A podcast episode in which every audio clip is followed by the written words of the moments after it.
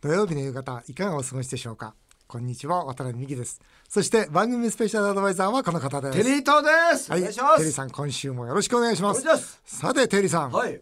緊急事態宣言が出されて10日経ちました。はい。なんかねまだ10日かよって感じしますよね。そうですこれね、5月6日に終わらないんじゃないかと思うんですけども、渡辺さんどう思いますか？いや僕も5月6日じゃ終わらないと思ってますね思ってますかやはり？もうもう全然思ってますね、うん5月6月終わりぐらいまで続くのかなと、うん。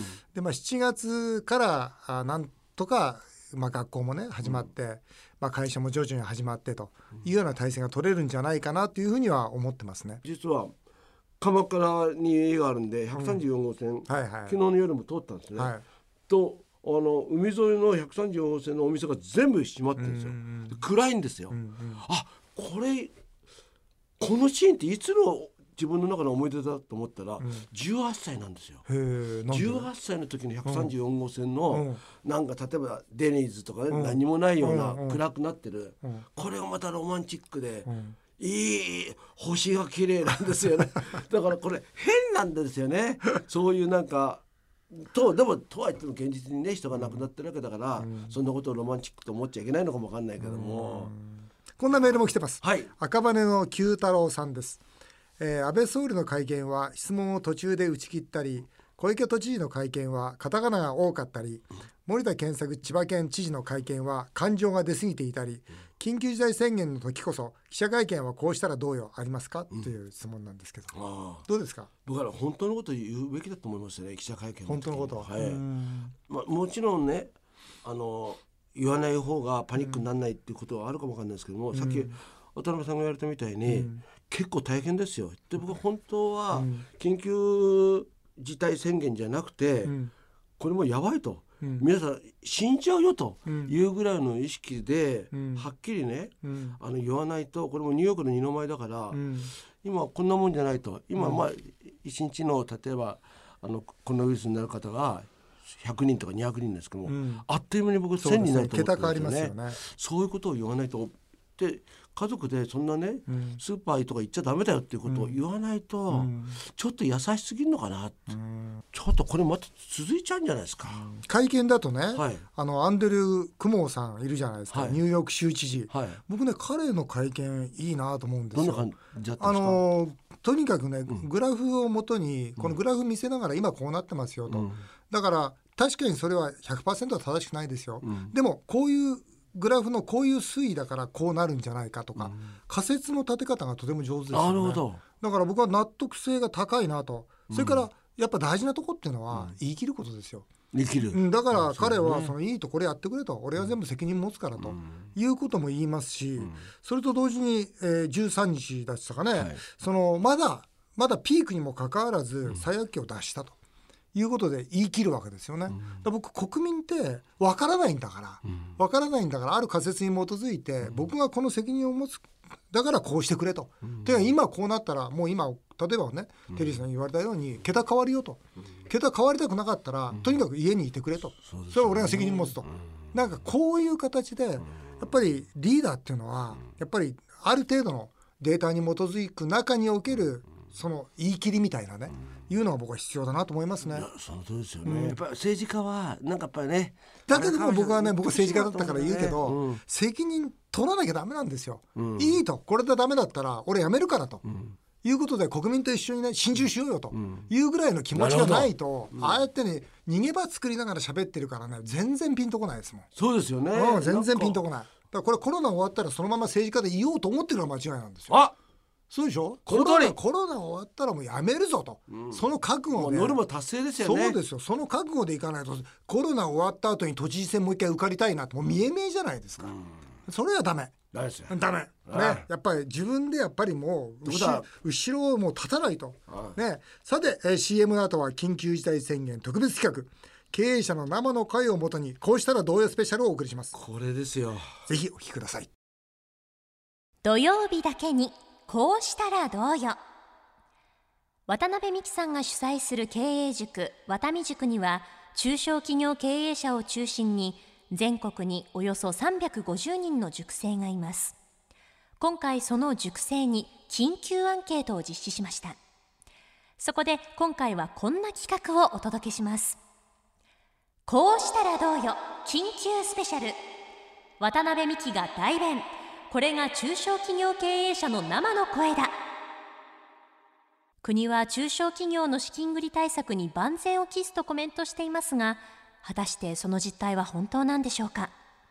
渡辺美樹さんテリー伊藤さんは緊急アンケートの結果にどんなコメントをするのか？それではお二人よろしくお願いします。ということでこうしたら同様スペシャル。今回は私が主催する経営塾渡美塾の中小企業経営者350名に緊急アンケートを行いました。経営者の生の声をきちんと国にも届けたいと思っております、はい、えー、それではテリーさん早速ですね、うん、アンケートを紹介させていただきたいと思います。ます、えー、6項目実は聞きましてね、はい、えー、あなたの会社の最悪のシナリオはとか資金繰りはとか聞いてるんですが一つずつちょっとアンケート見ていきたいんですが、うん、あなたの会社の最悪のシナリオを教えてくださいということであのー、今の状況がですね40%以上の会社がですね、うん、7割以上の売り上げが落ちてると。うん、まあね、こういう時にやっぱり小売りでまだ売り上げが伸びてるところは当然あるんですが、うん、もう今のこの全体から言うと40%以上の会社が売り上げが7割以上落ちてるということなんですね。はい、そして30%以上の会社が倒産の危機を感じているというこうこういうアンケートが出てるわけですよ。これですごいことですよね。本当ですよね。だって3社に1社が倒産の危機を今感じてるんですよ、日本中で。で40%以上の会社が7割以上売り上げを落としてるんですよ。いやうちなんか僕もね。あそうだ。テディさんもそうだ、うん、大社長。大社長、うん、うちの実家。はい。実家も実は卵焼き屋さん。もう売上的には豊洲なんかは8割落ちてます、ね、あそうだそうだ。築地も8割ぐらい落ちて8割ででも住んでるんですか？人来ないでしょだったあそこ。来ないですよね、うん、うん、どこで売ってんですか？通販。卵焼きは通販ないですよ、ね、あじゃあ売りようがないじゃん。売りようがないんですよ。だから8割から9割ぐらい。だからうちだって、このままいったら会社潰れちゃいますね。何ヶ月持ちますか？4か月ぐらいですよ、ね、それもね、またうちのね、築地の兄貴兄伊藤はですね、兄と兄人がいいんですよ。なんで人がいいかというと、人件費が一番かかるわけですね当然、ね、この人件費を俺なんかは、一銭もね収入がないんだったら、うんうん、人件費安くしてもらったら、うん、そうもいかんだよなって言ったけど、うん、そうもいかんって言ったら潰れちゃうよりいいだろうというふうに言ってるんですけども、でね今何あれ売売り上げ落ちてるって言いましたけど、ね、僕は原宿で G2 クエスチョンという洋服屋さんやってるんですよ、はいはいはいはい、そこお店畳んでますからね。あもうね7割じゃないよね。そうです100だよね。100ないですよ、で1割ぐらいはネットで、うん、ネット通販してますけど、それも1割ぐらいですね。まあそうだよね。だワタミだってね居酒屋は直営店ね、全店も止めてますからね。そうつまりゼロですから。その時7割じゃないもん。7割じゃないですよね。7割じゃない。10割です10割ですよ。これで渡辺さんとかどうしてんですか？その従業員に対する休業してもらうあの当然社員もいますけど、うん、休業してもらっても100%給与保証してますしあともちろん働いてるもらってる社員には給与は全く手いじってないですね。そのまま払ってます。ね大変じゃないですか。大変ですよ。だから資金繰りになるんだけど、うん、2つ目の質問ね、はい、続いて資金繰りはあと何ヶ月大丈夫ですかっていう質問なんですよ。その状態で、はい、ね、うちはもう うちは。原宿の方はもうダメですね。もうダメ。もう土俵もうねもう超えた超えた。まだまだ。まだ超えてない。でももうねそれこそ、もう1か月伸びたさっきは5月6日じゃないですけど、うんうん、これが6月いっぱいになったら厳しいですね。店を畳もうかなっていう意識がありますね。資金繰りね。持つ3か月以内がもう3か月は限界です、うん、って答えたのが4割の会社、はいそうですね、すごいよね。だって日本中の中小企業の4割の会社が3か月しか持たないと、うん、で日本中の中小企業の、まあ、あれアンケート上ね金融機関から今借りられますよね、うん、借りられたとしてもですよ60%が半年以内に潰れるって答えてるんですよ。これあれでしょもう世界恐慌並みでしょ、う。ん、すごいでしょ続いて金融機関に相談に行った時どうでしたか？で金融機関はちゃんと対応してくれましたか？って言ったらまあ大体3割から4割の、えー、金融機関があすごい冷たかったと。冷たいですよね。ねまあ、でも3割から4割でよくすんだなって逆に思ってるんですけどね。で会社を守るために何してますかってさっきのテリーさんの話ですよ、うん、人件費削減はもう3割の会社がやってますね、うん、そして今後8割の会社が人件費削減をしようとしてますね。でこのままそうなるよね、うん、でもそうなるとですよ。3割の会社が、ね、人件費をこうやって抑えていきますよってこれ失業しますよね。うんたら今度また雇用が生まれなくなるから、うん、お金なんかも回らなくなりますでしょ。そうなんですでもっと言うとこれが一番ボディーブルドに効くのはコロナの後ですよ。もう復活しないですよ。だってもうお金ないんだから。続いて国の対応でずれてると思うことは何ですかということで、まあ、これを調べてですねやっぱり初動が遅いよというのとか、200万それから100万のフリーランス、はい、これ6月以降じゃないかと間に合うのかとかあとはその雇用調整助成金ってあるんですけど、はい、まあ、あの休んだ後に。でこれについてもその詳細がよくわからないとかあの非常にだからあれですね、うん、国に対しては一生懸命やろうとしてるかもしれないけども的ずれてるし時間がずれちゃってるよというのがやっぱ中小企業の経営者の意見ですね。そうですね。はい。それ例えば僕は原宿なんで渋谷なんですけども、はい、渋谷の区役所連絡しても通じないんですよ。そうです、ね、いつもいつも周りが多分電話してるからお話になっちゃってるんで、うんうん、連絡のしようがない方法が分かんない、うん、っていうこともありますね。さあこれどうするんですかね。そして最後に、うん、えー、経営者の今のあなたの声を聞かせてくださいと言った時にですね、はい、とにかく資金繰りを何とかするために借りるしかないんだと。うん。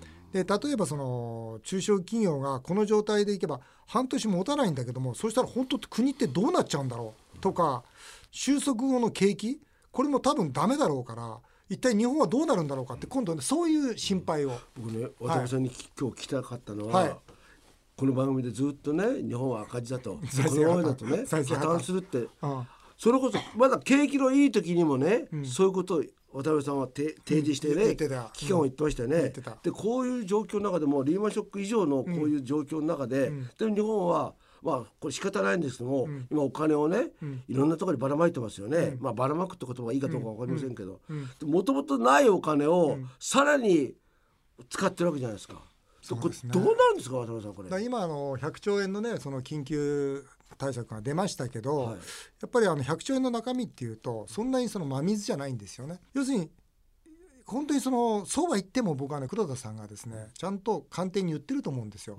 これこの時調子に乗って使ったらもう終わるよと、うん、だからそうは言ってもやってる感見せなきゃいけないじゃないですか、うん、だから僕は今回の緊急対策はやってる感満載だと思いますね、うん、やってる感のみもっと言うと、でもやってる感で乗り越えられればいいんだけども、やってる感でもう乗り越えられないんですよ。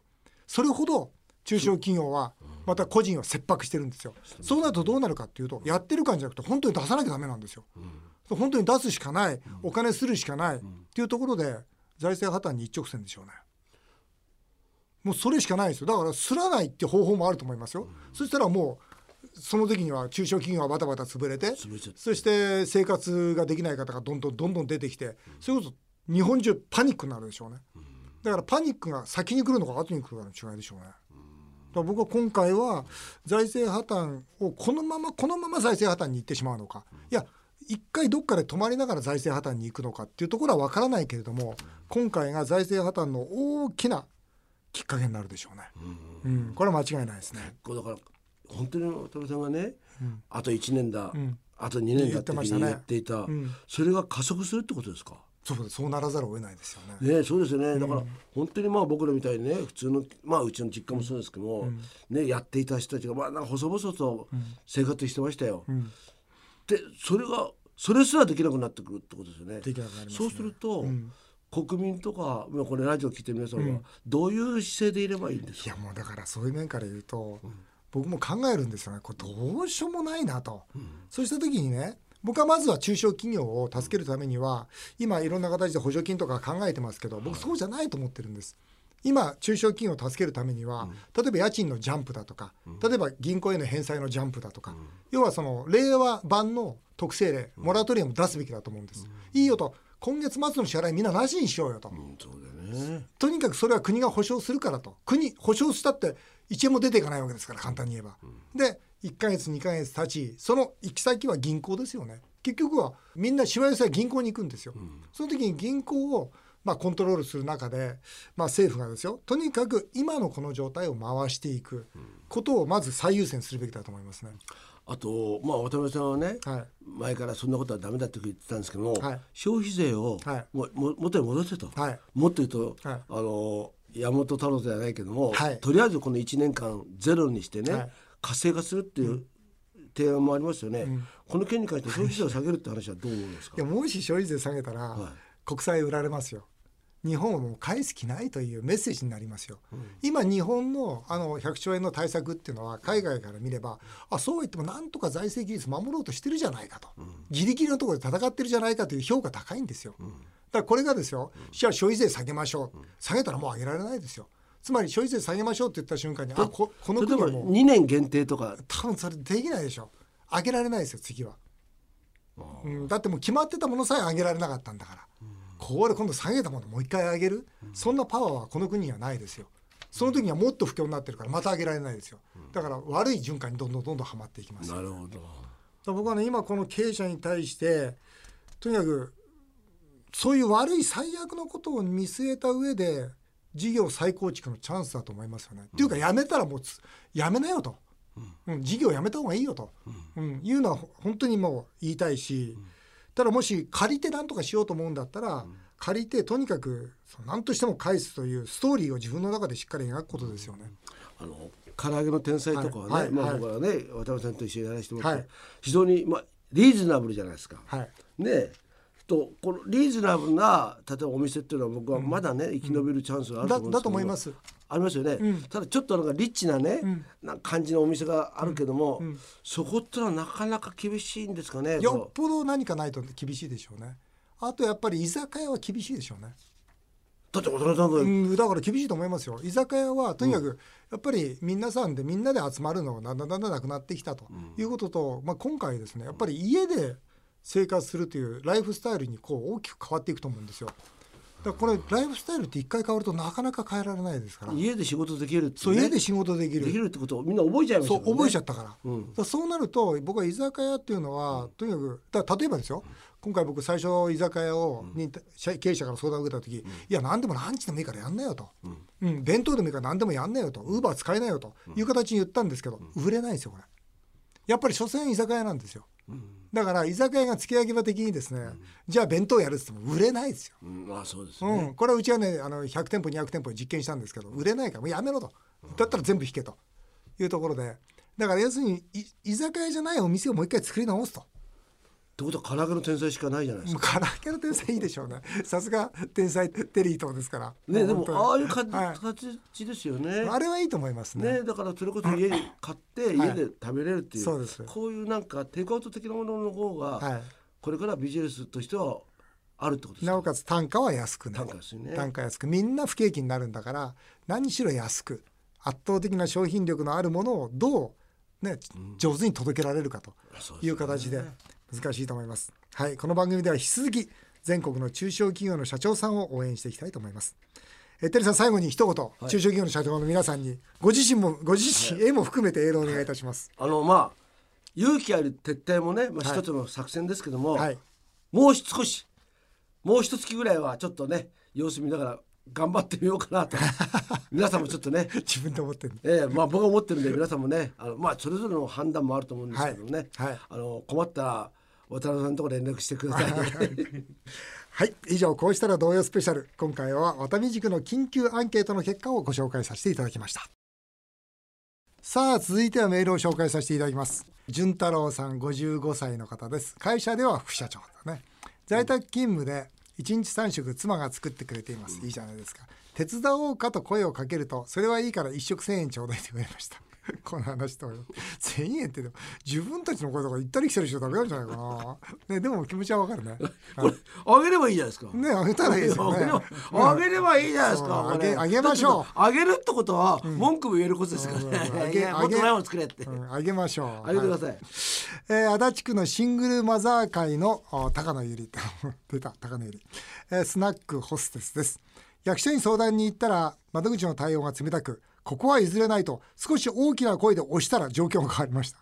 交渉事では推しも大事でしょうか推しの強い女性は嫌いですかテリーさん好きでしょ好きです好きだなテリーさんはなんでそれわかりますよテリーさんは推しの強い女性は好きです僕意外とね、気の強い女性好きなんですなるほどね押されちゃうんだよね、でも大事だ大事だよねどういうタイプですかいやね僕ね推しの強い女性に惹かれるんだよね、でもねすぐ嫌になっちゃうのなんでどうあるじゃんそういうのって惹かれるんだけど、じゃあ付き合ってるとあ違うなと思っちゃうんだよね。じゃあ付き合ったらどういう人がいいの？やっぱりねうん本当に尽くす人。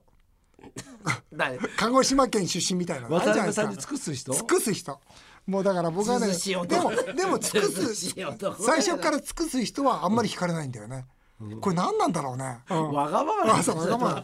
わがまま。なんだ。何なんだよじゃあ。何なんだ。何なんだ、えー、K さん65歳の方です。結婚40年目ということで外出自粛の中手作りリフォームを始めました。すごいじゃん、えーこの番組がきっかけで寝室に念願のアコーディオンカーテンを 設置しました。アコーディオンカーテン流行ってるな。アコーディオン界の先輩渡辺さんにそうです。アコーディオン越しにもお休みとか愛してるよとか声をかけるものなのでしょうか教えてくださいって。かけるわけないじゃないですか。僕ねふっと考えたけどアコーディオン沿いに喋ったことって一回もないですわ多分ね僕 K さんに一言言いたいのはうちのアコーディオン熱いですよ。もう そう薄っぺらじゃないですよ。もうね なんです。かそうなんか勘違いしてるじゃないかな。拳あ銃拳銃拳銃で撃ってもねもう 機関銃だもんタタタタ。ペラペラのアコーディオンじゃないですよ。はい重いですよ。特注ですよ。特注ですよ。戦車が戦車が来ても弾き飛ばしますからそんなアコーディオンカーテン沿いに話をするなんてそんなでもアコーディオンとしては二アコーデ流ですねィオン渡辺さんとこのアコーディオンうんは自動なんですか？手あし手動。ガチャガチャガチャガチャガチャガチャガチャガチャガチャ重いですようん熱いですよ本当ケンさんそれのところ理解していただきたいと思います甘すぎますまだまだ甘いですねあっという間にお時間になってしまいました以上メール紹介でしたテリーダさんまた来週もよろしくお願いします日本放送渡辺美希5年後の夢を語ろう。この番組ではリスナーの皆さんのメールをお待ちしております。メールアドレスは夢 5-1242.com 夢 5-1242.com メールを読まれた方の中から毎週1名の方にテリーと大社長のお店唐揚げの天才をはじめ全国のワタミグループで使える5000円のお食事券をプレゼントします。今週のお食事券当選者はこの方です。えー、足立区のシングルマザー会の高野ゆりおめでとうございます。お送りしてきました。日本放送渡辺美希5年後の夢を語ろう。また来週のこのお時間にお会いしましょう。お相手は渡辺美希でした。あなたの夢が叶いますように。